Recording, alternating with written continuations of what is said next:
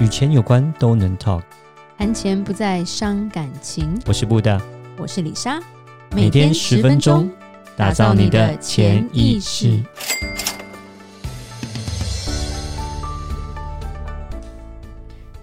打造你的潜意识，告诉你理财专家不说的那些事。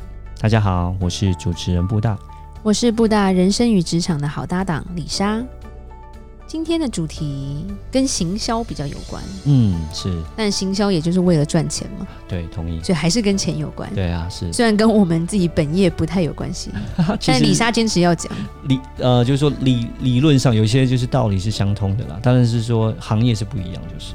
对，有时候服务太多客人了，所以这个东西我觉得还是可以讲了。嗯哼，其实物以稀为贵嘛。我们今天要讲的是台南小吃为什么会无敌？因为我们非常 local，几个礼拜前才去了台南，才刚回来。然后小孩子跟李莎他们都很爱台南的小吃。我觉得比较有趣的是，我们家小孩是美国长大的，对，他们很怕台湾的热，嗯，跟潮湿，对。但唯一让他们能够流着汗晒着太阳排队等着吃东西，只有在台南，很妙，非常厉害。在台北，它马上爆炸。台南小吃非常强啊，对，台南小吃非常强。可是台南小吃为什么会强？嗯，大热天有它的道理，不只是好吃吧，都还是要吃，流着汗你都要吃。因为刚好布大很久没去台南，布大是成大毕业的嘛，对、嗯，所以在台南也生活一阵子。是，可是因为当初是穷学生啦，所以也没有像我们这么开心。什么什么小吃都吃就对了，所以这一次刚好又又带小孩去台南一次。然后等于是我们在带布大去吃，对，嗯、他就说他学生时代没吃过，或吃不起，或者是不会跑那么远。其实学生时代那时候的十几年前，其实台南真的没有像现在这么的好。其实我发现，就是台南也是就是近这十年来观光开始做了那么多，像呃什么林百货那些，都是我们学生时代根本都没有，根本就是废墟，你知道吗？对啊，所以当这几年听到什么林百货那东西，我说啊，我怎么以前完全听都没有听过这样子。对，对，很很多这几年是行销，呃，就是台南这边就是观光做的蛮好的。对，其实我们就以这个例子来做一些分析吧。嗯，对，因为现在生活太方便了。尤其台湾很小，你什么东西都可以外送跟宅配。嗯，没错。有时候你想要吃隔壁夜市的卤味，你就 foodpanda 就好了。嗯，根本就不需要走出去。对。而且有时候外面又热，或者是下雨，或者是有点冷。是。我可以等，所以他晚一点到没关系，但至少我不用出门嘛。对。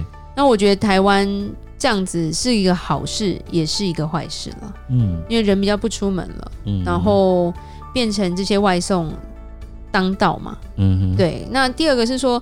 呃，像伴手礼也是最最严重的一个问题，就是譬如说我们去花莲玩，然后花莲最有名的是什么？嗯，居然不知道。鸭子三星葱啊，不对，好像是宜兰。三星葱是宜兰啊。好了，布大台湾不熟了。马吉，马吉。对，宜兰就是马吉。然后那时候我觉得我们家族旅游，然后我婆婆就说啊，这马吉台北也买得到啦，不用在这里买啦。给当哎，就是省得自己那边搬很重这样子。后来就真的发现，哎，没错，哎，就是你到，就算我到台中，嗯、我都可以看到花莲麻薯，就是一整个觉得，嗯，好没有，好没有特色哦。是。就没有那种感觉说哦，我一定要带个几盒回去，然后送，因为我来了，所以我要送亲朋好友，嗯、而是那种啊，反正台北也买得到，我就不用买了。嗯嗯，对，然后甚至是大家就会讲吃腻了。嗯，尤其是台湾凤梨酥真的太多了。嗯哼，每一家其实都还 OK，对不对？除非我们出国要送礼，不然在台湾我们也不太送凤梨酥当礼物了。嗯，因为吃吃腻了。其实这也是一个行销的问题，就是说你已经把自己。的价值或者是稀有性变小了，呃，太容易取得了吧？然后再太容易取得就不珍惜了，对，然后再来就是没新鲜感，对，没有新鲜感。然后再来就是说，你产品的特色有没有办法做出来了？对，去宜兰以前牛舌饼我都要去买啊，嗯、买买好多，然后回来送。结果我发现我隔壁的超市就有卖，我智障吗？嗯、我当然不搬啦、啊。对，对我觉得蛮多的。然后台中太阳饼嘛。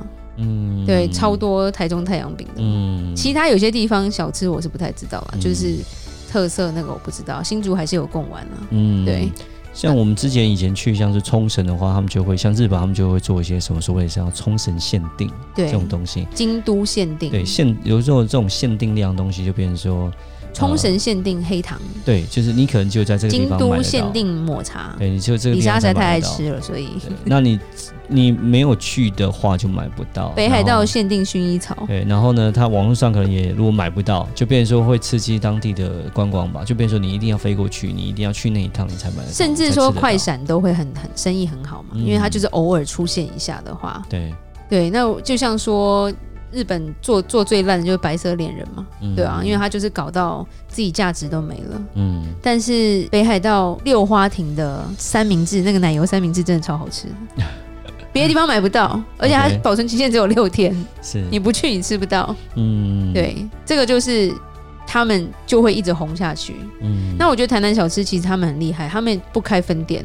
嗯，不跨区经营，嗯、你在台北找不到台南小吃。嗯，啊，除了杜小月到处开啦，杜杜小月 OK 啦，是对。可是台北的杜小月也没有坐在那边捞面给你啊。嗯，对啊。可是像一些我们去什么国华街啊那些的小吃，他们就是一间店。嗯哼，而且从早上就开始排队。嗯哼，而且现在是疫情时间，我们去的时间也不是一般的大家的假期。对。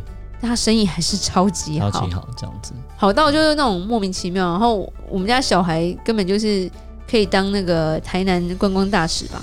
他们走到哪就这一家就什么东西一定要吃。对，而且这两个人就是被我们养出有台湾的口味，所以还不错。猪血糕、内脏全部都吃，对，然后边吃边边称赞这样子。嗯，然后我觉得其实你在美国来讲吃东西的话，尤其是肉类的话。一般人家比较不会吃所谓内脏类的东西，像是什么肝啊、心啊什么，然后都不太吃。其实我本身也没有特别爱，然后我孩子本身也没有特爱，我儿子啦。然后很好笑，他就说他去吃，他去吃的那个猪心，说没有，我只有我说你不是不吃内脏，他说没有，我只有这一家才吃这样子。对，只有这一家的我可以吃，我可以吃很多。对，对，然后别家我都不吃这样。而且他是五点半开门，嗯，开到晚上大概十点十一点吧，嗯，大概从五点就开始排队。但是老板很厉害，他就是一直很记得这这一家店，就是这个客人他点了些什么，嗯，但他也不赶人，就是还蛮有人情味的。是，然后所有我后来发现，所有我的朋友到台南第一站都是去吃那一家，嗯。很厉害，真的很厉害。那其实我觉得这是行销上就是说，他们坚持他们的品质，嗯，但是他们没有很快速的展店。其实就是很多例子，就譬如说，我在这边很有名，我就到处开变成加盟了，嗯，也许可以赚到第一笔了，嗯，后面名气就开始往下掉，嗯，因为要么就是加盟店它的品质没做好，对，然后要么就是加盟店觉得你抽太多来告你，对，再不然就是你的东西大家已经不稀罕了，对。其实蛮多，我们常看到最多就是手摇店嘛，嗯，对不对？喝喝酒的人就腻了，对。可是你久久喝一次，你就觉得它好珍贵，嗯，反而可以会一直珍惜，就是它反而那个它的业绩、它的生意会一直屹立不摇，一直长红。对，像我们去台南还会去一间店买所谓的肉松，嗯，那我就不讲了，因为这不是不是业配啦，嗯，但是那一家就很妙，它的场地也不是很漂亮。